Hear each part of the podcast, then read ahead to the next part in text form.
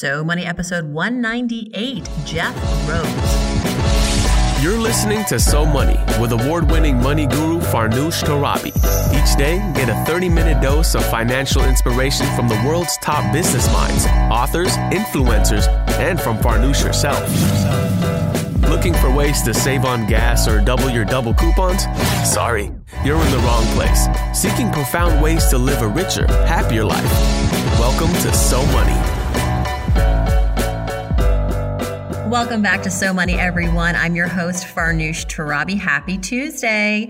Today's guest is one of my personal go-to financial experts. When I'm writing articles or need some fact-checking, I turn to this guy. Yes, financial experts have financial experts, just like doctors have doctors, although my guest is a lot more knowledgeable when it comes to investing and financial planning. He is a certified financial planner. His name is Jeff Rose. Jeff is a self-made millionaire. He's the founder of Good Financial Sense dot com. As I mentioned, he's a certified financial planner.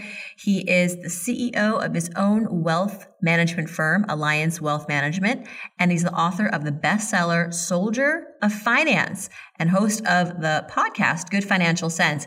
He's also a husband and dad of three super cute boys.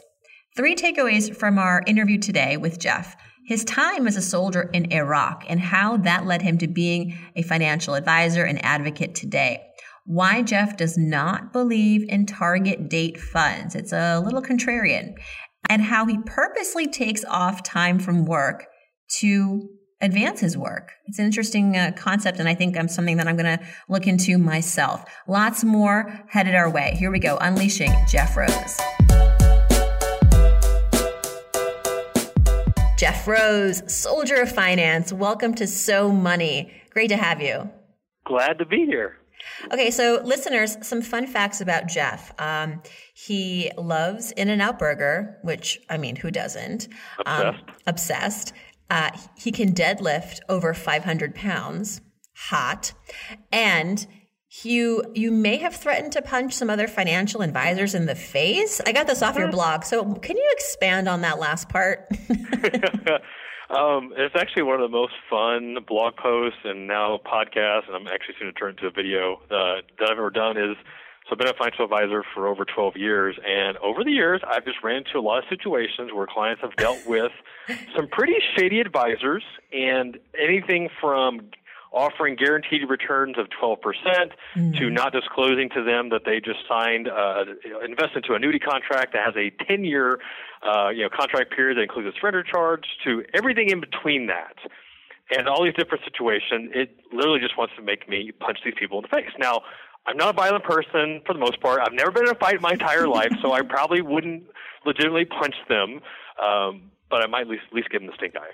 Yeah, or you could just pick, lift them up and twirl them around like you do. Yes, that, that too. Well, let's start at the beginning, Jeff. I want to talk all about your philosophies, your own personal failures, some of your uh, your ideologies around money and and and practices. But first, let's start at the beginning. Not super, not like Jeff in diapers yet, but Jeff in college. You, like I, majored in finance and also uh, graduated not feeling like you really knew much about investing, ironically. So what? when did the breakthrough come for, arrive for you? When did you, um, why did you decide to learn about investing, and, and why did you try to, uh, you know, become someone who ultimately helps others? What made you passionate? Yeah, great question. And it all started for me. As you mentioned, I was a finance major. I had landed an internship at a local investment firm in the, the college town that I reside.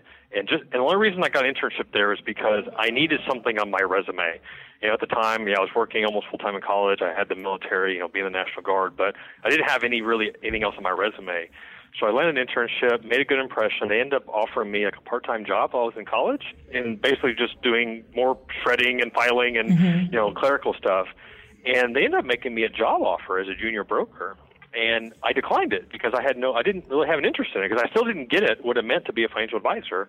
And this is back in the dot-com bubble era and, you know, pre two thousand eight financial crisis. But the job market shrank in that time frame as well. So all these job opportunities I thought I had fell apart. So I ended up landing, I ended up accepting the job as an advisor just because I didn't have anything else out there. And it was about three months into being an advisor, or I guess trying to be an advisor, I remember meeting with a couple that was almost two times, at least twice my age, maybe two and a half times my age. So at the time I was twenty-four. They were at least in their, you know, fifties, probably going on sixty. And I remember meeting with them, and they had total savings, I recall, was like around thirty or forty thousand dollars. Mm. That's all they had, and I could just see just the desperation, and just it was there. I mean, they knew that they weren't going to be able to retire, that they were going to be struggling for the rest of their lives. And it was like one of those outside body experiences where at that time I could just hear my parents always telling me, oh, you need to save, you need to save. And I never knew what that really meant because they never could really show me or, you know, instruct me how. But at that point in time, I knew that I did not want to become this couple. And I was going to do everything in my power to not become that couple. And also, too, how can I educate others to not end up like they are? So what happened with this couple? Were you able to help them? No, I mean, they were in their early, like I said, early sixties, and I said, you know what, you're probably going to be working at least till seventy to, you know, draw the most you can for Social Security. But at that point in time, there was little that I could do because they didn't really have the income to really boost their savings uh, to, you know, save that much more. But, you know, they were going to try. But I think they were hoping to retire, you know, a little bit earlier than sooner. And I was like, you know, it ain't going to happen. It's, mm. you're gonna, it's at least going to be till seventy to make sure you get full Social Security. So now help me with the timeline. I understand you were also deployed in Iraq around two thousand five, two thousand six. Was that before you landed this job as an advisor, or was that after? Yeah, so I was already in the National Guard. Mm-hmm. Uh, I joined the Guard to basically help pay for school because my, my parents, once again, didn't have a lot of money, so I had to take care of myself. So I joined the Guard, and I was in the military for almost, uh, let's see, six years up until the point in time that I got the job. So I got the job as an advisor, and I was an advisor for almost two and a half years, and that's when I got deployed. And I got deployed and then was gone for about a year and a half and then came back and resumed my position as an advisor. And I, I understand that while you were in Iraq, uh, one of the mantras there was never get complacent, um, which has probably rung true in your financial life several times. And there you talk about how you also met fellow soldiers who were not using their finances wisely. And so that was another kind of wake-up call, or at least a Mm, an aha moment for you, perhaps? Oh, I see it all the time. I, I was so excited. Um, so I was the weirdo uh, deployed to Iraq trying to convince all my fellow soldiers to open up Roth I R As, you know, and start investing some of the money that they were making, because a lot of these guys, this is the most money they've made in their entire lives. And if they could at least get some of that saved up in a Roth I R A to have that grow tax-free, I mean, I was so excited for them. And a lot of them did get signed up, a lot of them did get started, and unfortunately, by the time we came home, a lot of them ended up cashing it out to I don't know what. Um, but on top of that, you know, a lot of the guys, we uh, if they re-enlisted over there, if they were in that time window, they could qualify for a re-enlistment bonus, which was like I think fifteen or twenty thousand uh, dollars, which is tax-free since we were overseas, which you know is a lot of money for a lot of people. Uh, you also had to re-enlist for another six years. That was the other huge part of it, and why I didn't uh, go for the bonus. But I, I, I'm not all of them, but I would say seventy, eighty percent of those that re-enlisted overseas that got that bonus had that money spent before they even got home. Uh, how did they spend it? What, how, what, where do you even have? When do you even have time to spend that money? I mean. I... When you got downtime in the evenings and we had internet connection, there were guys ordering Harleys, you know, oh by uh, the, their wives were already like, they had the kitchens like being, uh, you know, redone. I mean, it, it was gone before they even got back. Wow. That's quite the documentary, like this, the shopaholics that are deployed overseas, and you know, like what are they? Where are they surfing online? The top websites. Yeah, there was a lot of. Uh, let's see, I mean, Amazon obviously was pretty big, and then there were just people. It was. It was. Um, you wouldn't believe how many packages would come delivered to our base that were bought from online purchases. It was oh pretty gosh. crazy. That's cray cray. Okay, um, before we get into the so many questions, I have to ask you because I uh, I have a lot of guests on the show that believe in things like passive investing, indexing, target date funds. You're a contrarian when it comes to this. You don't believe, I've read, in um, target date funds. Why? And does that also mean you don't believe in, in passive investing? am, I, am I like the, the oddball out here? Kind of. Yeah, you're kind of the oddball. So I'm giving you the stage to kind of yeah. give, give us your case. Okay. So we want to talk about target date or index or both? Kind of lumped all together. I mean, if you feel that there is a common, if you have a common sort of uh, disbelief in them, um, sure, let's let's bundle them. But if it's very specifically target date funds, because I read that was the article that you wrote, then yeah. maybe we focus on that specifically. So with target date, you know, really quick, a lot of times when I see with target date funds, and there are some exceptions, but for the most part, a lot of target date funds consist of eight to, say, twelve to fifteen different mutual funds inside those target date funds. And within those funds, there might be some decent funds, but typically there's going to be at least four, five, six, maybe more that are just okay average funds, and they're all kind of lumped together in this one target date fund. And what I've seen is that if you're able to go in and actually cherry pick and hand select those funds, you're going to get much more return, and with also reducing the cost because you're not incorporating all these other, the, the overall wrapper cost of the target date fund.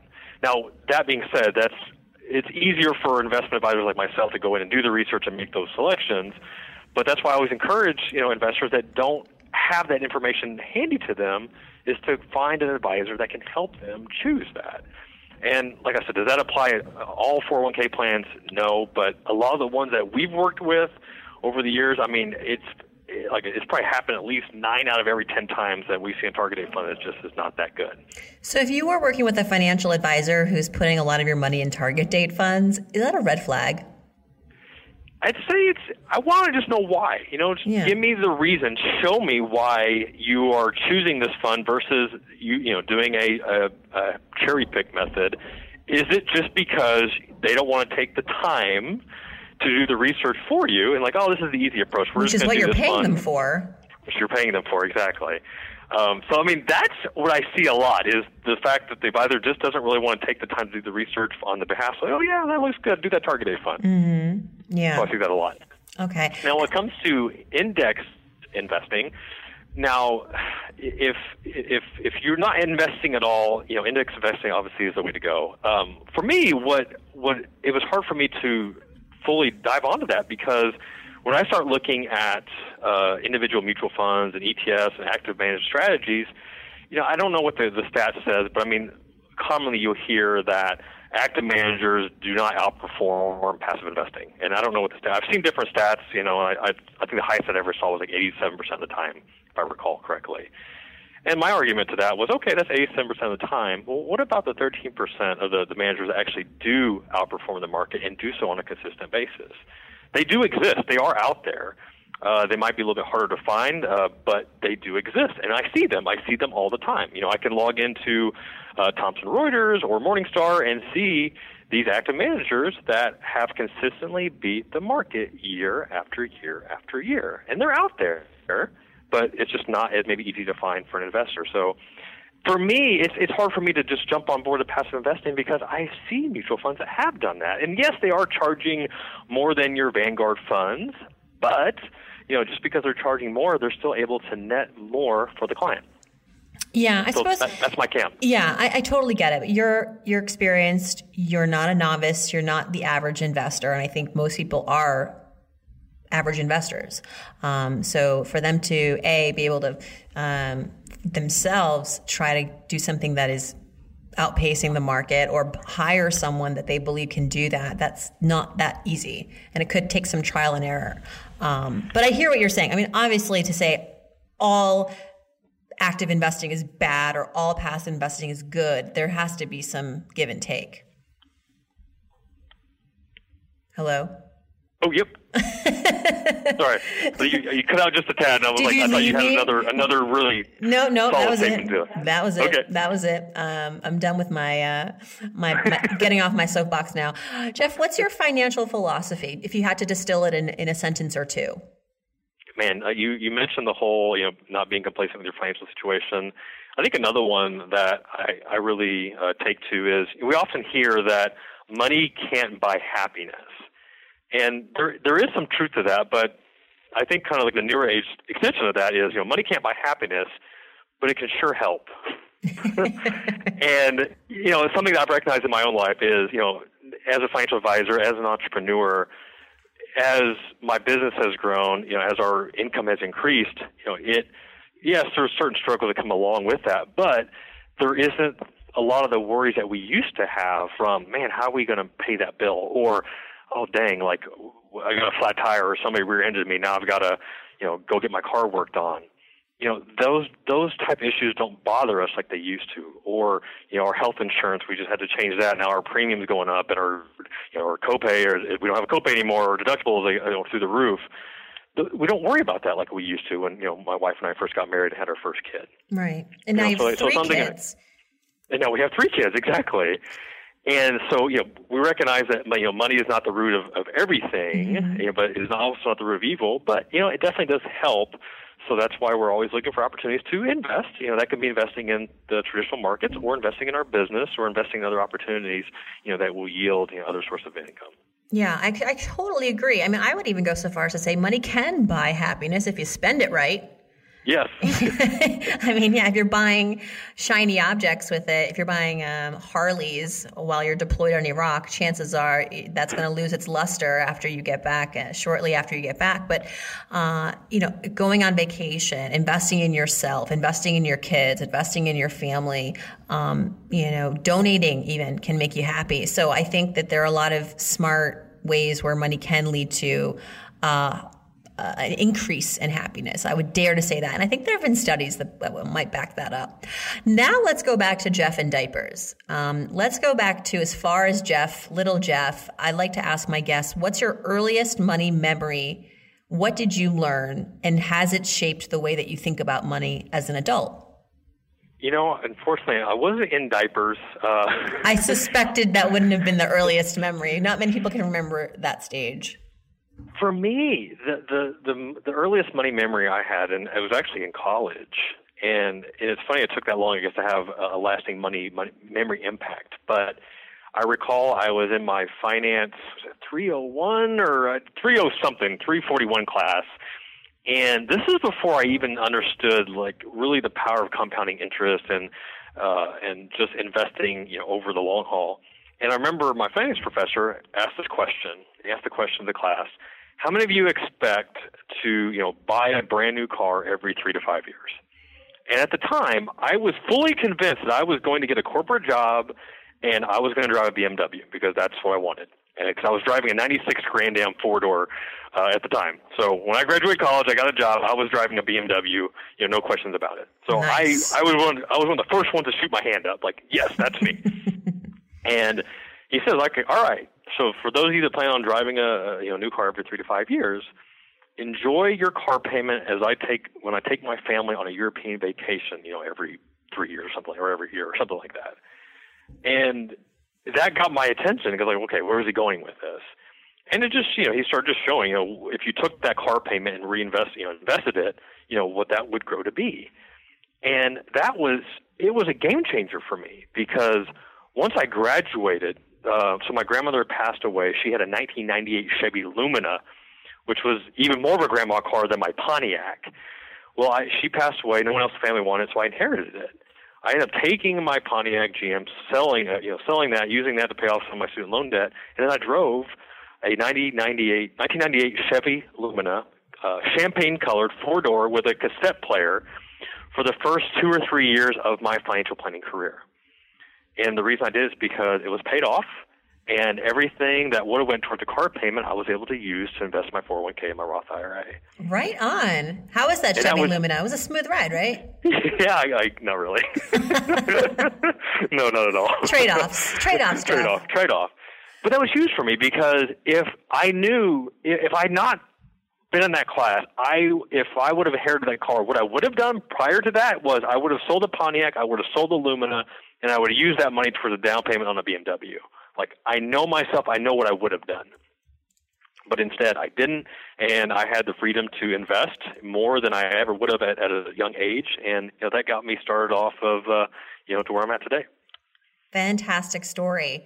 Okay, not to be a, a Debbie Downer, but what was your biggest failure?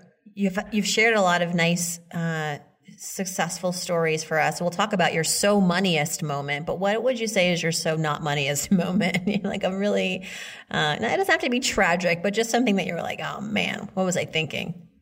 Um, I'm going to give you two options and you choose the one that you think you'd be most interested in hearing about. Okay. So we, ha- we have the five thousand dollars pay stock debacle or the eight thousand dollars business venture that ended up losing more money later on.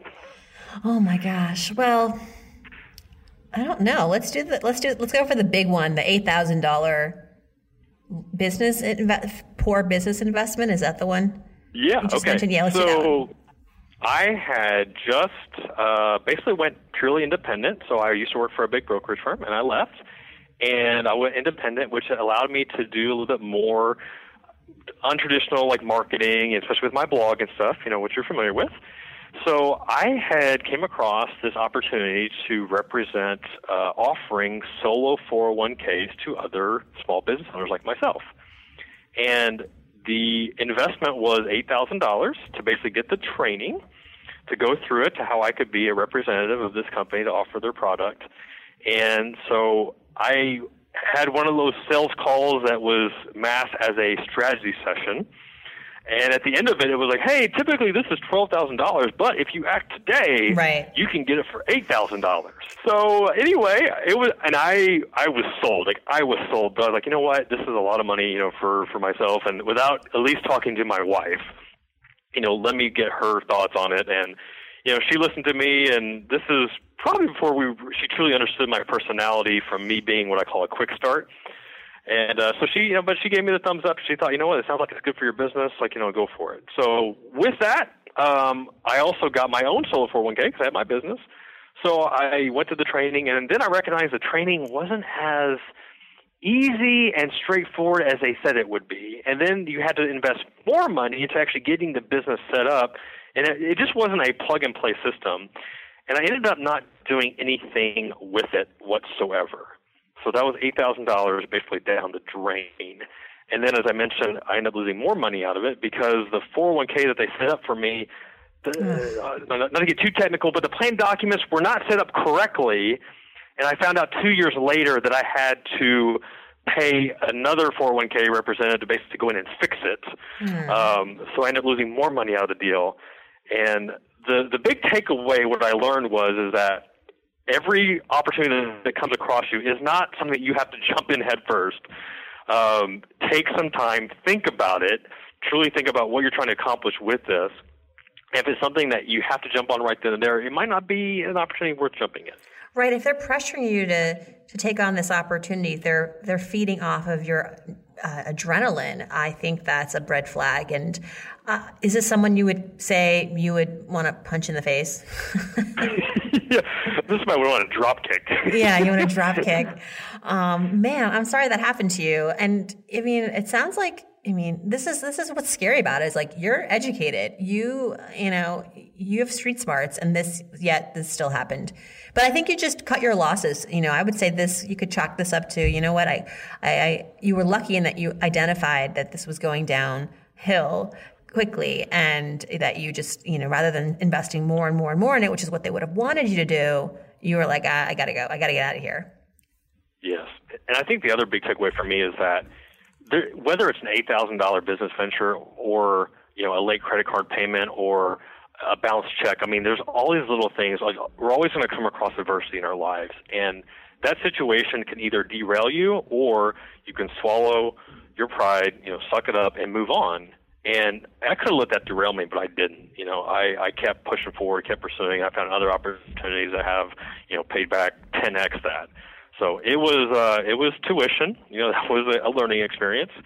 Uh, you know, I've learned a lot from it, and I know from that experience, I know that I won't hopefully end up in that same situation again. Yeah. I, my wife won't let me, actually. Good wife, good wife. Um, all right, let's talk so money moment. What's your number one ultimate so money moment? You just killed it financially. You're a self-made millionaire. Maybe it was when you've made your first million. I don't know, just not to put words in your mouth, but I'd love to hear something along those lines. So if I just won the lottery, you mean, or? No, just, did you win the lottery? Oh, no, no. You're asking for what you want me, like, you want a good moment now. Yeah, yeah, yeah. Like, go focus on the positive. Right. A so yeah. money moment. Yeah. So I think for me, I think the, when I think about, so obviously it wasn't the eight thousand dollars business venture, but for me, one of the, whenever I left my old brokerage firm and went to basically start my own business, there was a lot of risk involved, and that was a tough one because, I, as I mentioned before, you know, I was I was an advisor. I left, went to Iraq, came back, And while I was gone, there was an advisor that uh, he's the one that hired me. Uh, he's the one that took care of my clients while I was gone. I mean, he was a father figure to me. And it just, but it reached a point in time in the business where, you know, my old broker, brokerage firm was bought out, and it just wasn't what I had signed on for. Uh, he had drank the Kool-Aid. He was not going anywhere. But I knew it was good for him because he'd been in the business for a lot longer than I had. But it really wasn't good for me. So I had to make the tough choice to leave. And that was a very hard decision. Um, and not only that, uh, he and a few other people I worked with that I truly valued their opinion told me that I was, quote, making the worst decision of my life. Oh, man, stop the drama. Yeah. But when you are, you know, in your early twenties and, you know, and you're impressionable, I mean, you know, that hurt. I mean, those yeah. words hurt. Yeah, of course. But, but it also gave me the fuel to prove them wrong. Mm-hmm. And a lot of times people, when you leave a big brokerage firm and you go independent, it's seen as like you couldn't make it or, you know, you, you couldn't hack it, so you got to go to the independent side. And within two months of me leaving, I made more money that month than I ever had in the previous five years. Are you kidding? I'm not kidding. It, they they told our, our recruiter that said, hey, if you typically within ninety days, you can tell if it's going to be a better fit. I could tell after the second month. Wow. And that's when I knew. That's when I knew. And so where I'm at now, I would never, if I would have stayed, I would never be more close to where I'm at today. I love that story. Get out of your comfort zone, embrace the negativity and turn it into something really positive and use it as fuel to get what you want. And oh my gosh, that that's quite the turnaround. That's a dramatic turnaround. Good for you. It was fun. That still gives me chills thinking about it and rehashing it. What, what would you say is, uh, as a financial advisor and as a as someone who um, obviously takes good care of his own family finances, what is your number one financial uh, habit? Something that you do consciously and regularly to, to manage your money wisely. So I think, you know, for the most important thing with our, you know, so my wife, she's an online business owner. As you mentioned, we have three boys. Uh, you know, I've got my practice. I've got my blog. I mean, we're a pretty active household. And the one thing that we do, and, you know, recognizing that communication is key, you know, for any successful relationship, is, you know, we have what we call like our monthly money chat. And it's just a way to, hey, how are things going? How's our savings looking? How is our uh, in, in retirement looking out? You know, are we, we we got this coming up. We're on a vacation. You know, do we have enough in our savings account? Because we have multiple savings accounts for different buckets and all that stuff. So it's just to say, hey, how are we doing? You know, is everything looking good? Are we spending a little bit more than we should? Do we need to cut back here? And it's just something that, you know, we we recognize that we need to do that. Uh, on a regular basis. And, you know, weekly for us, it probably it just wouldn't happen. So, you know, we just have a, a monthly money chat. And it's something like we don't put it on the, the calendar or anything. It just kind of happens. But, uh, you know, we'll probably just spend thirty, forty-five minutes just kind of looking over the, the bank accounts and the investment accounts and just making sure that everything is where it needs to be. You have three kids. So what would you say is the is the biggest expense that you have Um, that relates to parenting? I'm, I've got a thirteen-month-old, so I've, I'm not where you are, um, but I'm curious, like, what's my future?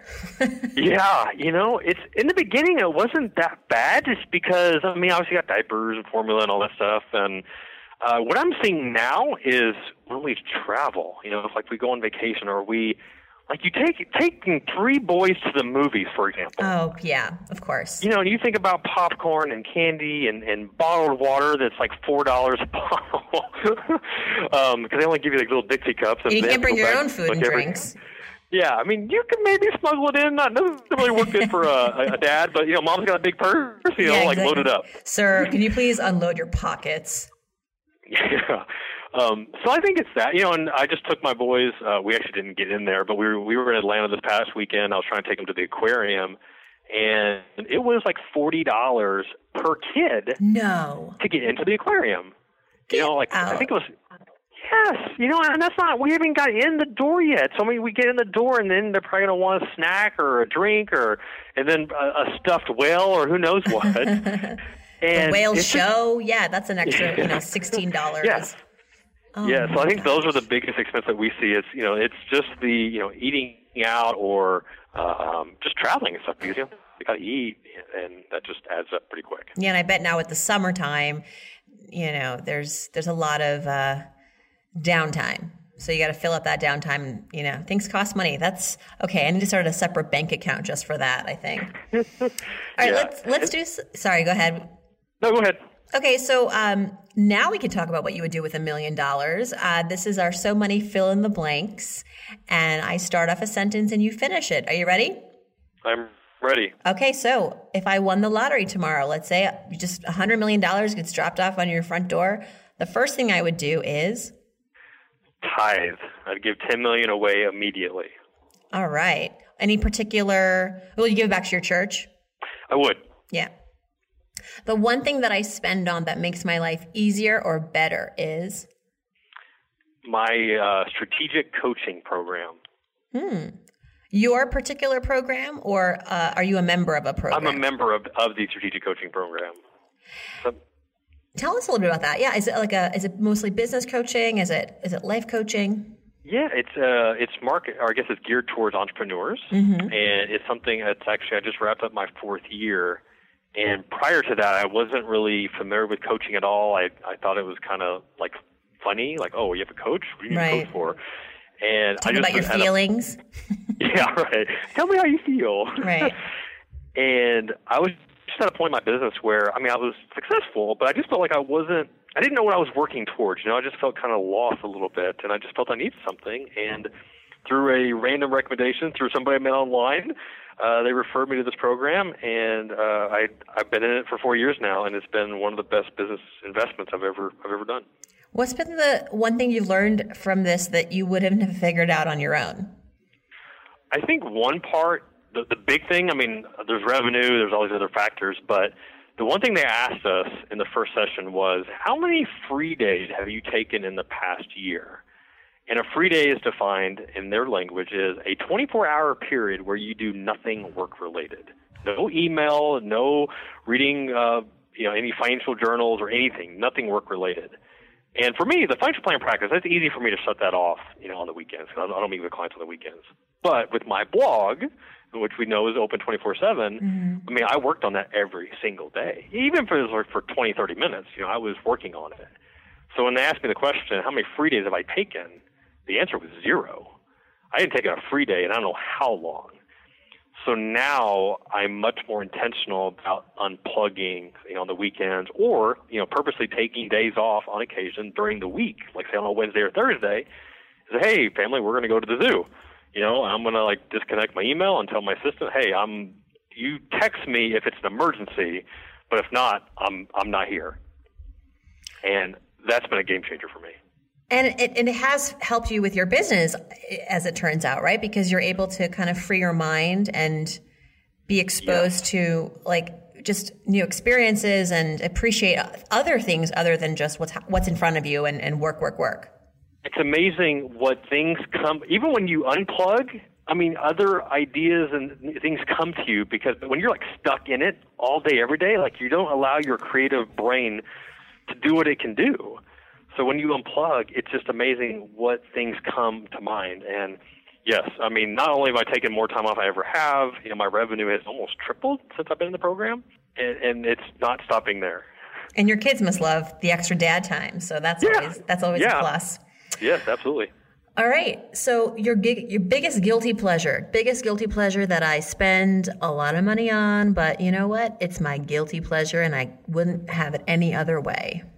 I don't know if I should even admit this out loud. And you definitely have to tell me what this is. Yeah, so for me, it's probably shoes. Seriously? Yeah, okay. I'm kind of a shoe junkie. You um, were right about that. It's always like a female thing. You know, women always get a lot of blame for being shoe obsessed.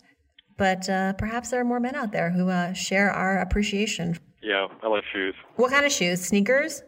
Um, I mean, for example, I think I have like seven or eight pair of like Nike Frees. I just really like Nike Frees. uh, every color for every season. Um, and so, just, I like a lot of casual shoes. I mean, I don't have a lot of dress shoes. I mean, I have maybe four or five pair of dress shoes. I don't know if that's a lot or Uh, maybe there's a lot, I don't know. But so then, um, is it hard to tell your sons, no, we can't get you this new pair of sneakers? Because that, that's the, that is a struggle like you don't even know, because, you know, not to go too off topic, but I was six years old before I got my first pair of Nikes, and they were Air Jordans. So I was in sixth, I'm not six years, I was in sixth grade. Oh, six, I was like, six, that's pretty yeah. good. Yeah, it was pretty good. No, I was in sixth grade before I got my first pair of Nike shoes. Before that, we always went to Payless. Yeah. And now my uh-huh. four-year-old has had a pair of Under Armour Nike shoes since he was like three.